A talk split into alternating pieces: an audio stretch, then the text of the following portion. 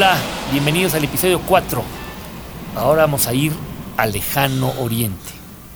Y hay que tomar en consideración lo cuando uno dice lejano oriente. Sabemos que el centro de la civilización conocida por todos era Europa. Para ellos el oriente es el oriente, es China, Japón, Tailandia. Pero para los que vivimos en América, el oriente viene siendo Europa. Y el oriente de Europa es nuestro occidente. Qué combinación tan rara, ¿no? Qué complicación a veces cuando nos podemos saber. Entonces vamos a pensar mejor que el mapamundi está primero América, el lado izquierdo, después está Europa, como si fuera el centro, y después está el, el oriente. Y para nosotros es el lejano oriente, o como dirían en alguna película, el far, far, far, el lejano, lejano, lejano oriente, porque también hay un cercano oriente, o el oriente medio. A veces la geografía nos puede confundir, nos puede hacer que las cosas sean distintas. A mí, personalmente, me encantaba la clase de geografía. Bueno, como niño de los años 70 era más fácil que ahora. Cuando llegamos a la parte de Europa o de Asia, y veíamos el mapa grandotote y nos decían, capital de la Unión Soviética, Moscú. Y ya, fácilmente, una capital, un solo país. Ahora los chicos tienen que aprenderse más de 17 en lo que había antes uno. Y así ha pasado también con la antigua Yugoslavia y muchos lugares. Ahora vamos a ir a un lugar increíble. Una nación que ha conservado su identidad gracias a una gran muralla. Que ha conservado mucho de lo que hace por su trabajo.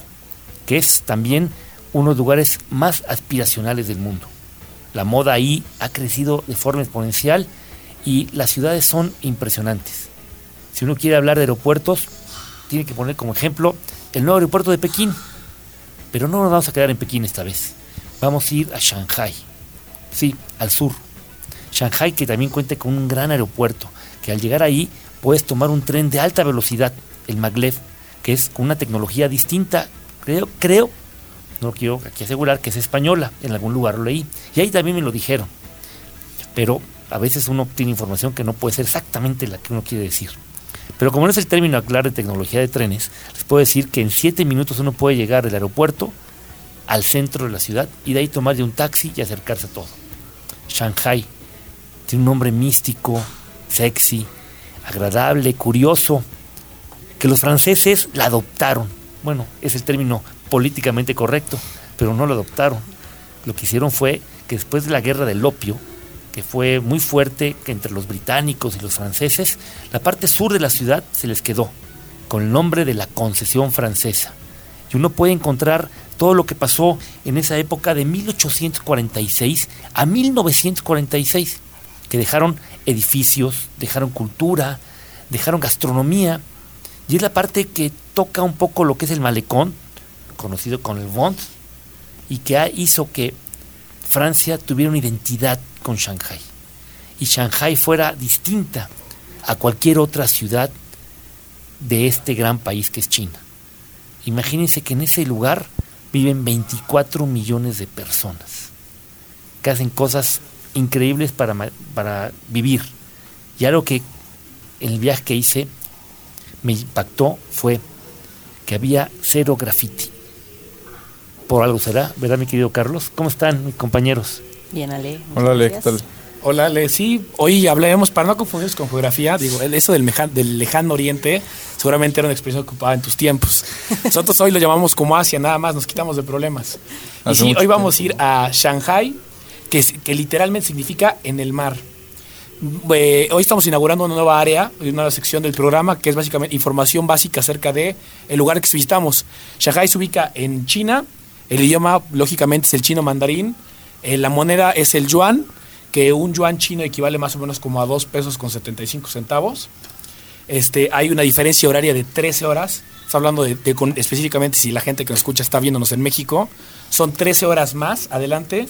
Y la temperatura es una temperatura templada que va más o menos de los 10 a los 26 grados en teoría y en promedio. Eh, hay varias formas de llegar. Hay dos aeropuertos, como ya lo mencionabas, eh, y uno es el que tiene el Maglev, que alcanza velocidades de 431 eh, kilómetros por hora. Es el Pudong y el Hongqiao. Exacto. Espero que lo haya pronunciado bien. Uno es más para vuelos locales y otro es el intercontinental, donde puedes llegar, como bien lo dices, con un vuelo todavía hasta, hasta diciembre de este año, 2019, por si nos escuchan en el 2020, este vuelo ya no va a operar, que era un vuelo que consideramos que es directo, que los directos pueden tener escala. Y en alguna participación explicaré este gran debate que hay entre el non-stop, el sin escalas, el directo y el de conexión. Pero ahora Aeroméxico tiene un vuelo todavía que es México-Tijuana, Tijuana-Shanghai. Y uno puede volar también por otras rutas, ya sea por Pekín, por Hainan Airlines o por Guangzhou, que en mi época le llamábamos Cantón. Ah, ok, mira. Pero bueno, Y, y que, y que la parada en Tijuana la hacen únicamente, bueno, platicaba Ah, con un piloto que lo hacen por dos temas. Primero, por el tema de la gasolina, que es lo que cargan en Tijuana, y por la altura, porque tienen que despegar de una altura a nivel del mar. sabes que salir de la Ciudad de México es complicado para todos los que de repente dicen, ¿por qué los vuelos desde la Ciudad de México no duran tanto?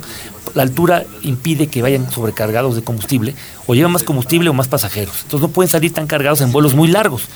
Todavía los vuelos ya que hay Europa pueden salir de México y llegar hasta Madrid, París en un solo trancazo, pero aquí tienen que ser, como bien dice Carlos, tienen que parar en Paradas técnicas. paradas técnicas, exactamente. Y es vuelo directo porque no cambias de avión. Exacto. Muy bien. Eh, me da mucho gusto saludarte hoy, Itzel. Qué bueno que ya estás Vamos en este. hacer la plática tú ya estás, sí, vamos a, a darle la espalda. le. Eh, ¿Sabes que hay una mucho- frase en los 70 también que antes no podíamos comprar cosas del extranjero. Entonces, para evitarlo, los anuncios que decían, denle la espalda al contrabando, que no compraras nada. Entonces, yo no creo ser contrabando, pero bueno, te agradezco mucho tu afinidad y hablemos un poco de la fundación que tú creo que algo, algo sabes, Javis. ¿Cómo estás, Ale? Eh, Bien, gracias. Le estaba dándole la bienvenida a Itzel, que no, se había ausentado del programa pasado, pero tiene gripa, entonces No, no, no, no, no, no estaba ausentada, estaba viajando, porque imagínate. ¿Te fuiste a Bali? No. Tienen que seguir ¿No? viajando mucho. Espérate, es parte para el objetivo. 2024. Se preparó para este Para el programa. 2024. 2020, 2020. 2020. Eh, sí, digo, eh, Shanghái ha sido una ciudad que ha sido, fue de las primeras civilizaciones en todo el mundo, hace 6.000 años en el periodo neolítico aproximadamente. Eh, los primeros asentamientos fueron, corrige mi chino y mi pronunciación si no está bien, en Huangpu, que divide las áreas de Pudong y de, y de Puxi en Shanghái, es un río.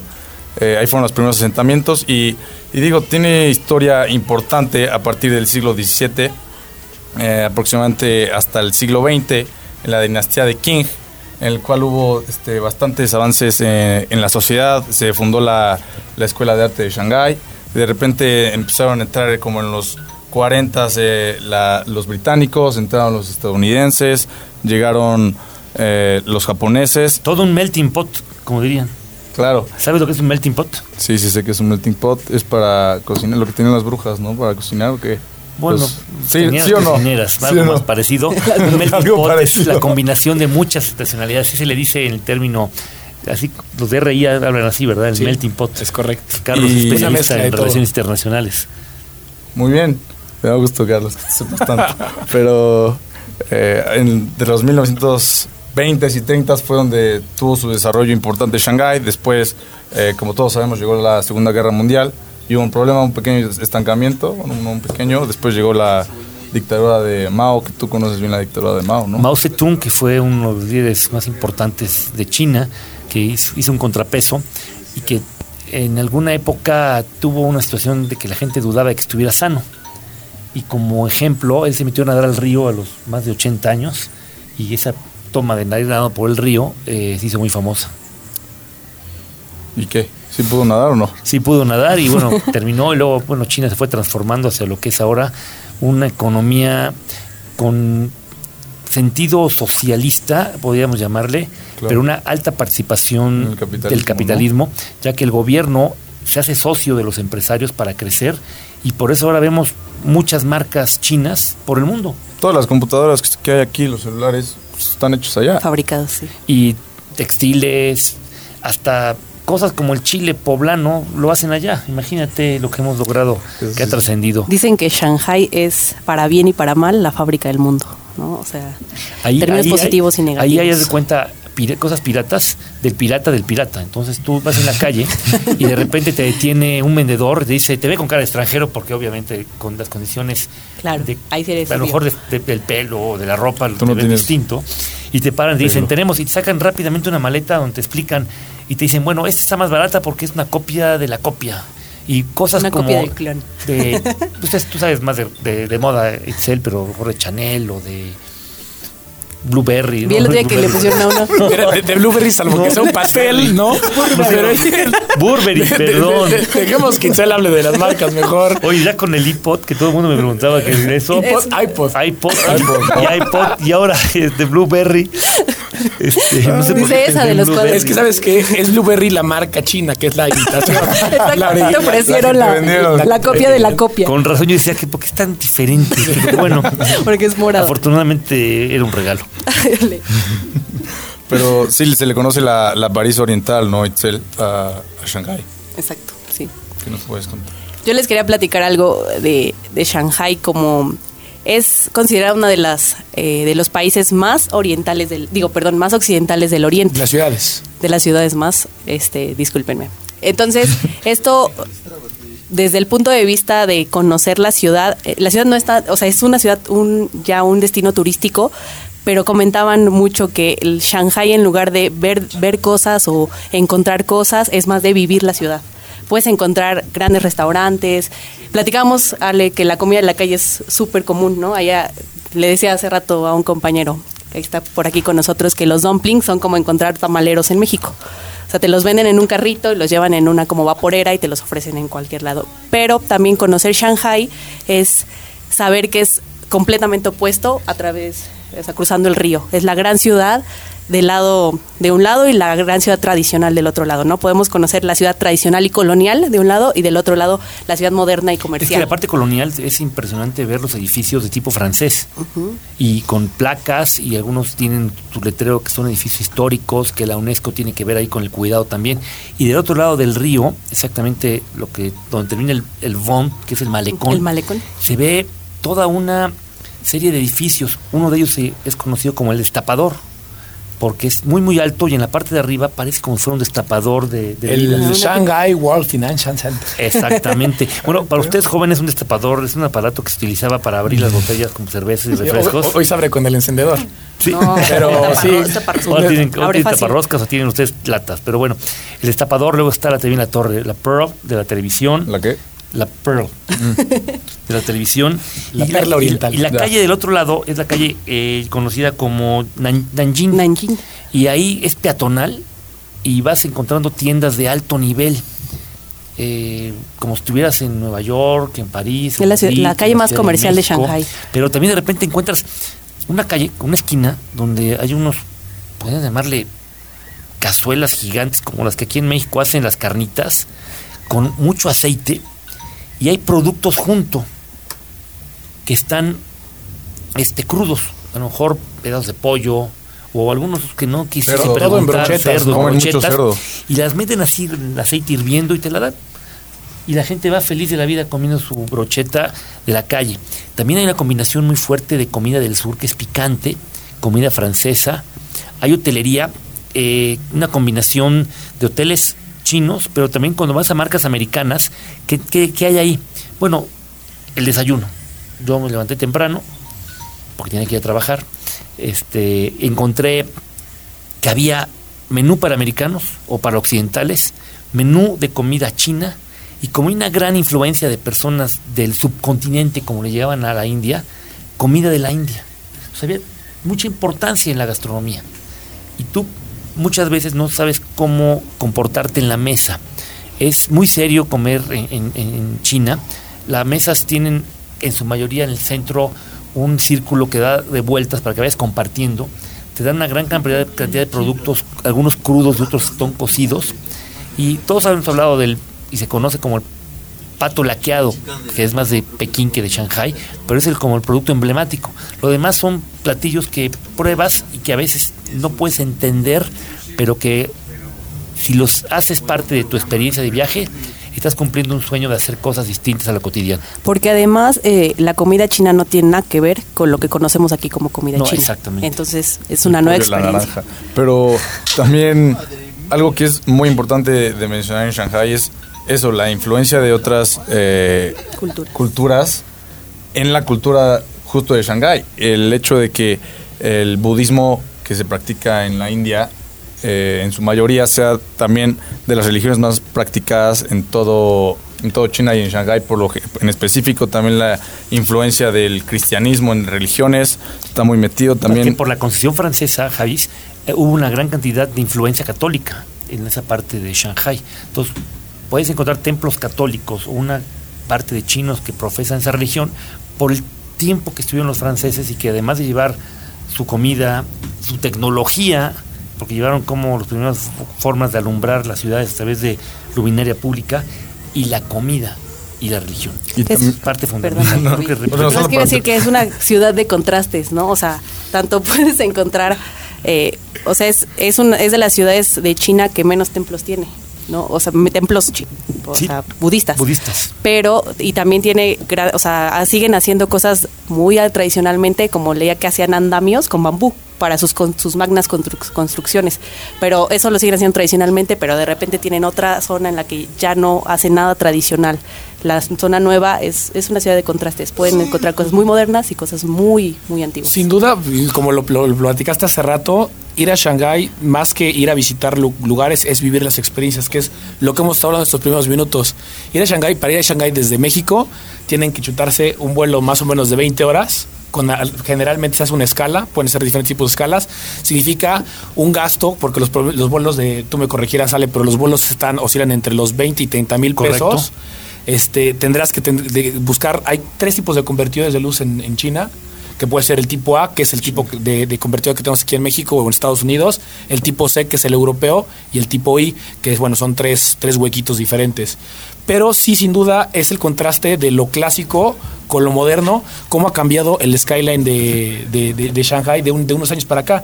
Si, si, vemos la historia de la ciudad, a partir de los años 2000 es que se creó la, los edificios que hoy conocemos, que más o menos mencionaste tú ahorita, la, la torre Shanghai, que es la segunda torre más alta de todo el mundo, solo por detrás del Burj Khalifa, que tiene, el Burj Khalifa tiene 864 metros de altura y esta tiene 632. Sin embargo, tiene el mirador más alto, porque el Burj Khalifa solo tiene eh, el mirador a los 472 metros y este lo tiene a los 546 eh, metros de altura. Vale mucho la, la pena la experiencia. La entrada vale 180 yuanes, que es lo que equivale más o menos a 500 pesos y se tiene que reservar con tiempo. Ahora, algo muy importante, este, Carlos, hablando ya de que las formas de viajar y las horas, es comentarle que para ir a China se requiere visa para la mayoría de las naciones. Yo recomiendo siempre que verifiquen con su Secretaría de Relaciones Exteriores o Ministerio del Exterior del país donde o su agente de viajes o su agente de viajes que son muy útiles porque te pueden prevenir. Acuérdense que las computadoras a veces no te dicen todo. Y cuando llegas al aeropuerto dicen, oiga, usted necesitaba visa para ir a China. Es que cuando compré el boleto nadie me lo dijo. ¿Y cómo lo compró usted? Lo compré a través de una computadora. Bueno, a veces los agentes de viajes de carne y hueso tienen la sensibilidad, la experiencia y el conocimiento para decirles que para ir a China tienes que tener un pasaporte vigente de seis meses tener un boleto de avión viaje redondo, hacer una solicitud y llevar el trámite junto con una eh, responsiva de ingresos, con una cuenta, una copia de una tarjeta de crédito, para que el trámite que puede ser llevar unos días. no es visa electrónica. Hay países que ya tienen el sistema de visa electrónica. China no lo tiene. Algunos dicen, pero tengo pasaporte español, con ese puedo viajar por el mundo ese pasaporte. Que de esos conozco varios aquí en Puebla, pero... pero sí es importante que, les digan que tienen que tramitar. Y la visa es importante que te la tienen que dar por las veces que vayas a entrar a China. Ese es un consejo ahorita de viajes. Vamos a pensar, estás en, en México, vas a volar a China, haces tu primera entrada. Después se te ocurre ir a Hong Kong. Hong Kong es China, pero es una administración especial. Ahí estás saliendo de China. Y tienes que volver a regresar a China para tomar tu vuelo, es una segunda entrada, entonces requieres entradas múltiples. O también, por ejemplo, que hacer un viaje con una línea que tu primera escala es China y después tu viaje va a ir a hacer a Tailandia, a Vietnam, un recorrido por razón del sudeste asiático y regresas a, China para tu conexión, pero tu vuelo es de menos de 24 horas de estancia, puedes acceder a hacer el tránsito without visa, tránsito sin visa. Lo más importante es acudir con un experto que te explique cuáles son tus condiciones. No podemos decir que todo es igual para todos. Depende de dónde vienes, a dónde vas a ir, la escala, la aerolínea, los convenios. Hasta para pasar por tierra son distintos, porque me han dicho, no, para viajar a lo mejor a Hong Kong me puedo ir por tierra. Puede haber condiciones especiales. Si fueran solo a Hong Kong, que también va a ser tema de nosotros para otra exposición, sería también ver que no se requiere visa para mexicanos. Mira, eso no Entonces, sabíamos. hay, hay cosas y hay países que van tramitando. Tema visas es muy delicado. Primer consejo para todos, que su pasaporte siempre tenga una vigencia mínima de seis meses a la fecha, no de inicio del viaje, sino de finalización del viaje. Es fundamental. No todos los países lo piden, pero si va a ser un recorrido que vas a recorrer varios países, con que uno te lo pida, puedes tener condiciones complejas. Eso mismo pasa también cuando viajas a Europa y otros lugares. Entonces, lo más cómodo siempre es tener la información lista. Un viajero no es solo el que piensa dónde ir, el que sueña con comer, el que reserva sus espectáculos. El mejor viajero es el que también va enterado de las condiciones especiales para poder tener un viaje tranquilo y no ser evitado. ¿Qué pasa? ¿Las aerolíneas a veces se ponen muy duras? No. Si una aerolínea lleva un pasajero a otro país y este es devuelto por no cumplir con la normatividad migratoria, las aerolíneas se pueden llegar a tener multas de 5 mil a 10 mil dólares dependiendo del país. Entonces, por eso los empleados de las aerolíneas son muy exigentes para saber si el documento está preciso, si la visa es para la fecha que uno va, si no se venció, porque uno puede sacar la visa también con mucho tiempo. Porque la visa la puedes, no, la voy a sacar, voy en seis meses, la saco una vez ahorita que tengo tiempo. No, porque la visa tiene un inicio y una finalización. Además, a diferencia de la visa americana que estamos muy acostumbrados, tienes que tener tu vuelo y tu hospedaje, Y ¿no, tu Ale? hospedaje, y te pueden llegar, y la visa no significa necesariamente una aceptación En el país. en el país. mandar- Es un documento que te permite entrar, Inmigración. pero la inmigración va a ser, en, como en cualquier país, una situación especial. Y hay muchos países que son exigentes. México es uno de ellos. ¿eh? Sacar visa mexicana, para nosotros como que no lo vemos, pero para algunos países, eh, el venir a México puede ser un trámite Complicado. complicado. Pero bueno, vamos a, a- a estar prevenidos comprar un boleto de viaje redondo, tener nuestro pasaporte vigente, una fotografía color tamaño pasaporte y de esa manera vamos a ir avanzando. ¿Cuántos días recomiendas que, que podamos ir a, a Shanghai? ¿Con cuántos días vemos todo lo que Yo, hay yo recomiendo Shanghai no como un solo destino único, Claro. sino que fuera una mezcla que combinara Pekín, Xi'an, a lo mejor Cantón o Guangzhou, ir a Hong Kong. Entonces, un viaje en el que tres noches en cada lugar, excepto en Xi'an, que fueran ser dos, podemos tener tres, tres, nueve, once, con un viaje para llevarla tranquilo, Dos semanas. eh, 15 días. Sí, digo, ya, si ya estás haciendo el viaje de 22 horas este, y estás pagando tanto por el vuelo, hay que aprovecharlo. Y aparte el vuelo pierdes un día normalmente, este, Fue el entero. horario. entero el calendario porque cruzas la línea internacional del tiempo. Son tres horas Y más, ¿no? hay vuelos que sí que puedes ir nada más un día, porque por ejemplo, si vuelas vía Estados Unidos con United Airlines, el vuelo sale muy temprano de México, hace conexión a las 9 de la mañana en San Francisco, y de ahí sale a las 11 o a las 12 hacia ya, ya sea Hong Kong, Shanghai o Pekín, y por la hora que sales muy temprano, llegas al otro día muy noche, pero llegas al día siguiente. Cuando sales por la tarde, el día siguiente desaparece y llegas hasta el tercer día. Cuando regresas, recuperas todo eso. Y es muy curioso. recuperar, recuperar allá. Cuando de repente es muy curioso, sales a las 9 de la mañana de allá y Llegas a las nueve de la mañana las acá, 9 de la mañana de acá, 8 de la mañana de acá, y es muy interesante lo que uno puede hacer para descubrir, entender y viajar. Pues sí, pues sí, el, chiste de, ir a Shanghai es prepararse, investigar, no cometer el error millennial que, el 85% de la gente de nuestra edad reserva y hace toda su experiencia en internet y muchas veces perdemos ese sentido de, de estar con alguien, con alguien preparado, con alguien que te pueda aconsejar todos estos temas, ¿no? Pero bueno, regresando, regresando a Shanghai, eh, estaba investigando ahorita para este programa y uno de los lugares más emblemáticos para ir es eh, el templo de Buda de Jade. ¿No? Es un, es un Buda que mide dos metros de altura, pesa 200 kilos, pero tiene una trampa. Tú vas, pagas tu boleto, entras al templo para ver el Buda de Jade, pero para ver al Buda de Jade tienes que pagar otro boleto. Entonces esas son cosas que, que no sabe. La verdad es que sí es un- uno de los lugares que dicen que es turístico que se tiene que ir. Experiencia por la gente que, que, que ha ido y me contaron, no es tan impresionante como tal. Lo que vale más la pena es ir al templo de Jingan, ¿verdad, Itzel? Sí, un- el gran templo eh, oculto entre, bueno, no oculto más bien rodeado de los grandes edificios. Eso es muy interesante. Es un templo que se recuperó porque había sido una fábrica de plásticos. Entonces ha cambiado a través del tiempo, tuvo una reestructuración y una reconstrucción, pero hoy es muy es impresionante verlo, es el templo más grande de Shanghai y los monjes budistas todavía viven en el templo. Entonces, creo que una vez nos contabas Ale que se ven ahí los cables o los, los lazos de ropa tendida. Es algo más curioso. A mí lo que me llamó la atención, siempre cuando viajo trato de ver cosas distintas y no irme a lo convencional. Y como dice Giselle, algo que me llamó mucho la atención de Shanghai fue ver por muchos lados que había eh, ahora sí, tendederos de ropa. Eso lo hiciste en Nueva York. con el de No, No, en en Shanghai, Shanghai. en Shanghai. Y de repente en zonas coloniales de la parte o en zonas modernas, Modernas. edificios muy grandes, así de vidrio, con su ventana o a lo mejor su pues, una terracita o su balcón, con su No, no, sin- sin duda tienen para colgar, prácticas- para colgar ahí. Tienen prácticas. Prácticas diferentes como lo que hacen en, la, en las plazas, ¿no? En la plaza del pueblo. Sí, les voy a contar una. Es un dato raro que en la plaza del pueblo de Shanghai, que es como el centro neurálgico, es uno de los parques. eh, bueno, dentro de la plaza está un parque en el que van los padres, los padres de Shanghai a exhibir los currículums de sus hijos para encontrarles marido o, esposa. Sí. Entonces van, abren una sombrillita y pegan en la sombrillita los currículums del número de hijos que tengan. Entonces ya llegan como mercadito a revisar. para- los para- para ver pero, qué encuentran. Pero solo van los papás. Tú como Pero normalmente dice ser un hijo, porque es que en China estaba la regla hace bueno, sí. poco de un solo es que hijo. sí había, una, sí había unas sombritas con dos Con dos, currículums. a lo dos. mejor. ¿Qué diría tu currículum, Javi? No, hombre, mi currículum diría cásese ya con este caballero.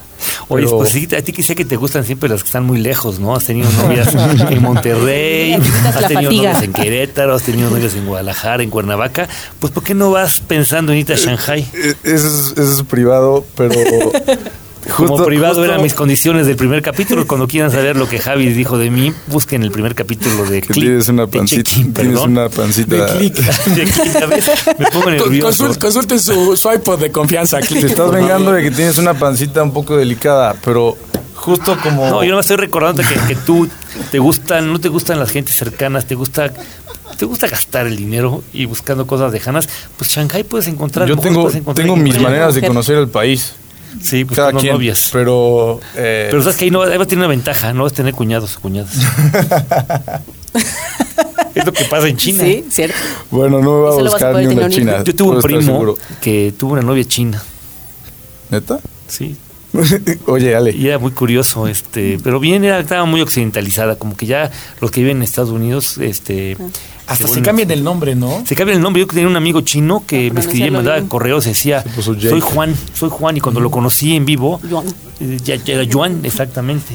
Entonces seguramente sería bueno saber cómo nos dirían a nosotros.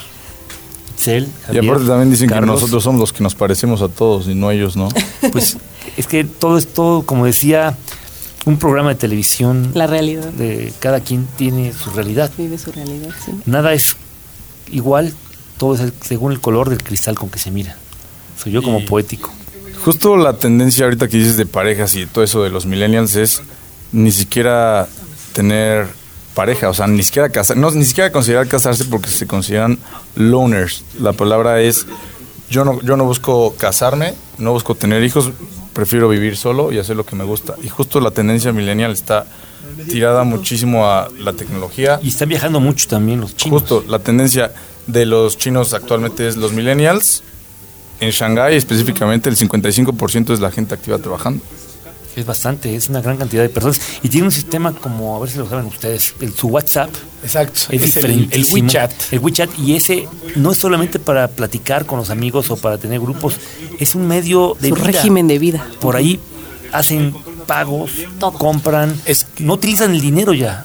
El, el WeChat viene también de este, de este tema tabú, que son las restricciones del Internet que tiene el gobierno chino, ¿no? Claro, porque está A la- bloqueado WhatsApp. Sí. A la hora de que tú llegas tienes bloqueado WhatsApp, pero también tienes bloqueado Facebook, tienes bloqueado toda eh, Instagram, todo este tipo de redes sociales occidentales. A menos que vayas a un hotel eh, occidental y que tenga red especial, son los lugares que sí podrías Hay dos formas, por eso, o hay algo que también eh, hacen que son- es contratar un VPN, que básicamente es que te redirige la, te Sí, redirige el- la señal la hacia otro lado y te permite usar las, las aplicaciones. Pero sin duda el tema del WeChat es un tema Bueno, que el, es... el VPN lo pueden bajar de su teléfono, ¿eh? La aplicación y llegan, lo bajan y ya Bueno, pero es que el gobierno chino ha, ha ido eliminando varios VPNs sencillos, entonces cada vez se pone un poco Más complicado. Lo Y hay aplicaciones Pues especiales interesante que, ese tema, ¿eh? que funcionan. Y el WeChat es algo que realmente cambió todo el tema juvenil. Como dice Javi, ahorita hay mucha, mucho, mucho joven en China, pero el WeChat funciona como WhatsApp, funciona como Facebook, funciona como, cartera, ¿no? Como banca en línea, Uber, banca como Uber línea. también, como Didi, como banca en línea. Tú vas a un restaurante en Didi es China. chino, ¿verdad, Carlos? El Didi es chino. Que es el Uber, es el Uber de China. El Uber chino que ya está Tú vas a un aquí. restaurante y te traen la cuenta con un código QR y lo puedes pagar con el WeChat y puedes ir si lo quieres dividir entre cuatro personas, te quites el problema, pero también sirve incluso para, para las multas. Si te También llega te una multa del gobierno, sí. te lo cobran directamente a tu cuenta de WeChat. Y si no pagas, te bloquean en WeChat, entonces te deja, no, no puedes hacer todas tus demás transacciones o el uso que le WeChat puedes dar. puede sonar algo como muy novedoso para nosotros por, por la gente que no haya ido a Asia, pero cuando vas es, es todo un tema. Tan es así que pertenece a una compañía que se llama Tencent y esa compañía es hoy en día eh, mucho más cara que Facebook. Cuesta 500 millones de dólares. O sea, digo, el, el hecho de que a lo mejor sea más conocida ya es también por el volumen volumen de la población. comparado a Facebook. Pero también Pero Facebook vale más caro, ¿no? No. Tu valor de mercado. millones, más que millones, o sea, más que 500 Son millones tal vez. 500 mil millones de dólares. Ah, Ah, ya, ah, ya. cinco- Ah. ¿Cuánto 50 dijiste? billones, dijiste 500 No, mil millones. 500 millones. Bueno, 500 mil millones, perdón. siento que, Bueno, bueno, eso me llamó la atención. No, no, no, no. me puedes corregir si no, Ale, que Yo no vengo para corregir, yo vengo para aportar. si para estoy hacer- mal, me puedes corregir, ¿no? Y se levantó la voz aquí el No, joven. no, es que, es que como que no me entendiste lo que me quería No, es referir. que- El Yo- problema es tú por no entender algo. Ajá. Es El problema es Bueno, este. Ale. Te voy a dar una, una explicación para los millennials. que es. No sé decir, ¿me entiendes? Me, me expliqué. ¿Me explico? Ok. Continuado con esto, es- ¿qué, más quieres decir de Después de la esto? regañiza en público, eh, ¿tú crees que Media hora después. ¿Qué dice de la Estamos con ¿Qué dice? A ver, estoy ordenándome otra vez porque ya me Déjame diste las nalgadas. Eh, habla muchísimo de la cultura el hecho de ¿Habla quién? habla mucho de la cultura china el hecho de que los deportes más famosos y en donde triunfan por lo general en las olimpiadas sean deportes individuales. El ping pong, el taekwondo, la gimnasia, los clavados, son todos son deportes en los que son individuales. Es como México también. Los mexicanos han sido muy exitosos en deportes individuales. Sí, claro. Digo, no tanto como los chinos, ¿verdad? Sí, bueno. Pero Sí, ok. Bueno, si lo vemos a nivel latinoamericano, no nos va tan mal. Pero también hablando de la influencia occidental, eh, al ser una ciudad tan influenciada, llegas al punto en el que hay un gran premio de la Fórmula 1 en Shanghai. Sí, es en otoño normalmente. Justo, y, y no solo está influenciado en, en el deporte en esta parte, sino en la música también, aparte de que escuchan mainland pop, eh, eh, se llama HK Pop y TW Pop, que son como, ya sabes, bandas eh, chinas y de toda esa parte oriental para nosotros. También está muy influenciado por la música occidental, por los jóvenes, por los millennials. Ellos también tienen una aprobación alta a Estados Unidos. a ¿Has los oído, productos ¿ya has oído y las hablar de, marcas. de Alibaba? Sí, es la marca más grande de, eh, de China. Y justo es una empresa que se dedica a contratar millennials y a trabajarlos.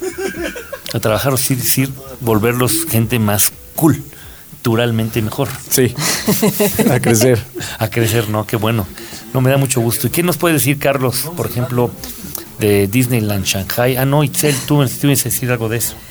Sí, platicaba hace rato que Shanghai es la ciudad más occidental del Oriente y uno de los, de los lugares que tiene muy occidentales es el, Shanghai Disneyland Resort, que se convirtió en un resort más tres veces más grande que el de Hong Kong en, en China. Entonces es un lugar increíble. Mucha gente va porque es ver Disneyland desde, desde la visión oriental, ¿no? Aunque eh, la compañía pertenece a la marca Walt Disney, el gobierno de Shanghai tiene comprado, tiene ciertas acciones del parque, por lo que pueden hacer ciertos, ciertos cambios o ciertas como incluir un poco más la cultura oriental. Entonces es un gran lugar para visitar, tiene parques, hoteles, etcétera. Es un lugar que vale la pena visitarlo en, en el viaje. Y que estaba leyendo que la entrada por lo general está como un 60% más barato que Ah, en que las en entradas de. Orlando y de Los Ángeles, que por lo general creo que están en promedio de 120 dólares la entrada al día o 110. Y aquí están como en 60, 52 Lo que dólares platicábamos con Carlos es que no es tan caro, ¿no? Hay cosas que relativamente es un precio Sí, realmente, si, cordial. habla- si hablamos de precios, más o menos las botellas de agua llegan a rondar más o menos los 4 yuanes, que son los 10 pesos. Una cerveza local, digo, para el que le interese, igual 5 yuanes, que son 13 pesos.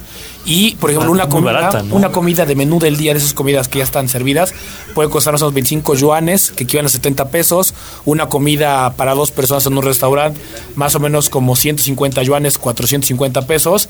Y hay hoteles, cuatro estrellas de 60 yuanes, 1800 pesos. Y ya los hoteles de, mil, de 5 estrellas, 1100 yuanes, que equivalen más o menos a 3000 pesos. Entonces, pues sí, hablando de precios, a lo mejor no, no es tan cara como, como lo pensaríamos. Lo caro es llegar e ir hasta allá, ¿no? Claro, no es inalcanzable como podríamos llegar a pensar. Exactamente. Yo tengo un tip. Si van a China, consigan ustedes siempre que sea en un hotel la información, dirección y todo del hotel en chino mandarín, escrita. Si se llegan a perder, si van a confundir, a cualquier persona le pueden mostrar, porque a diferencia de lo que creemos, no todo está en, En alfabeto o en inglés y nos podemos confundir, nos podemos perder. Entonces es un buen consejo. O descargar tenerlo. estas nuevas aplicaciones, ¿no? También que ya existen, que son tra- aplicaciones que tal cual te traducen lo que tú dices. Exactamente. Y también luego no te acuerdas ni cómo se llama tu hotel. Te ha pasado Sí. es un viaje grande, de repente estás en tres, cuatro hoteles y de repente te encuentras en una situación incómoda, eh, de que no sabes cómo llegar. Y para ti puede ser también importante que cuando vayas a tomar un servicio de transporte o un metro, sepas bien cuáles son las estaciones a tomar, cuáles a bajarte. Y si vas a tomar un tren de esos de alta velocidad, hay un tren que sale de Shanghai y va hasta Pekín, pasa por varias ciudades, entre ellas Wuxi. Saber en qué momento subirte, en qué momento bajarte, cuál es la terminal. Claro. y algo muy curioso. Importantísimo. Los chinos se ponen muy nerviosos y cuando van a ver un servicio se amontonan y se meten todos rápido. Tu lugar está apartado.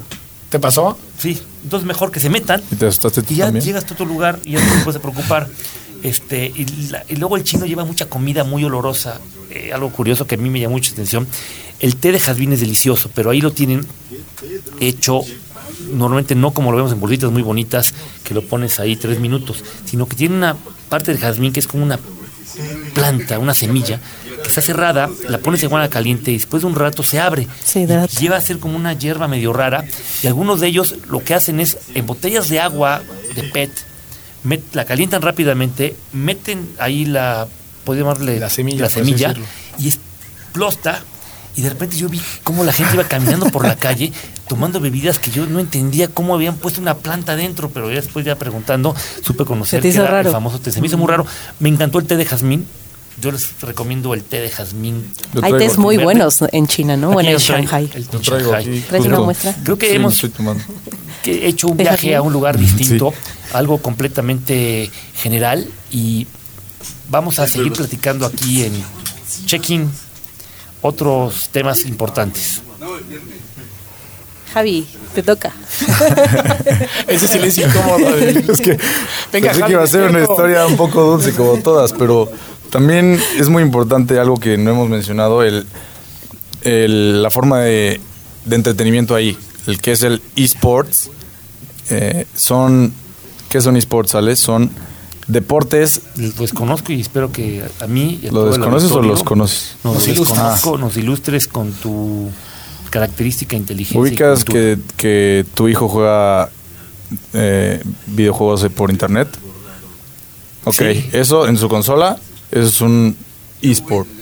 Con tu, En PC, en consolas, son videojuegos que juegan en internet y ya pasó la tendencia de tú jugar con tus amigos, nada más, se vuelve, se vuelve ajá, online, se vuelve una tendencia de torneos en el cual llegan marcas a, a patrocinar incluso personas que hacen streamings en internet mundiales eh, e incluso torneos. Hay equipos de esports en el cual eh, empresas hacen sus equipos, contratan a las mejores personas que encuentran, les pagan, los patrocinan y los meten en arenas en los cuales pueden llegar a, a ver torneos de 200 mil personas.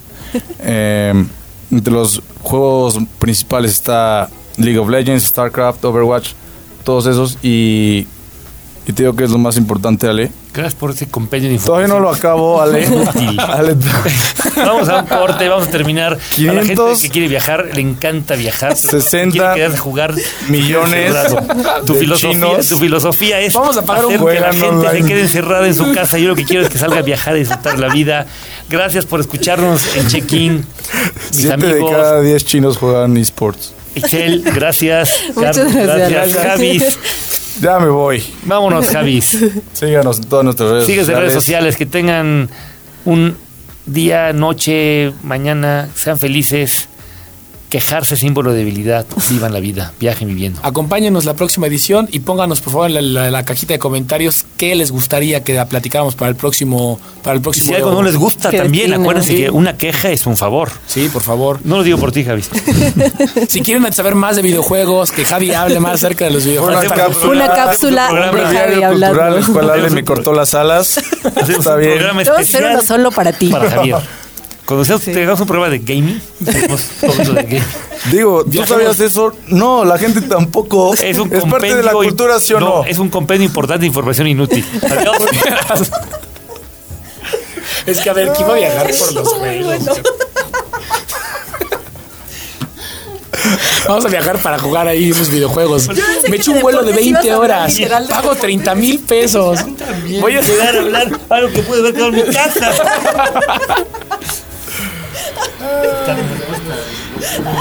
Muy buenas.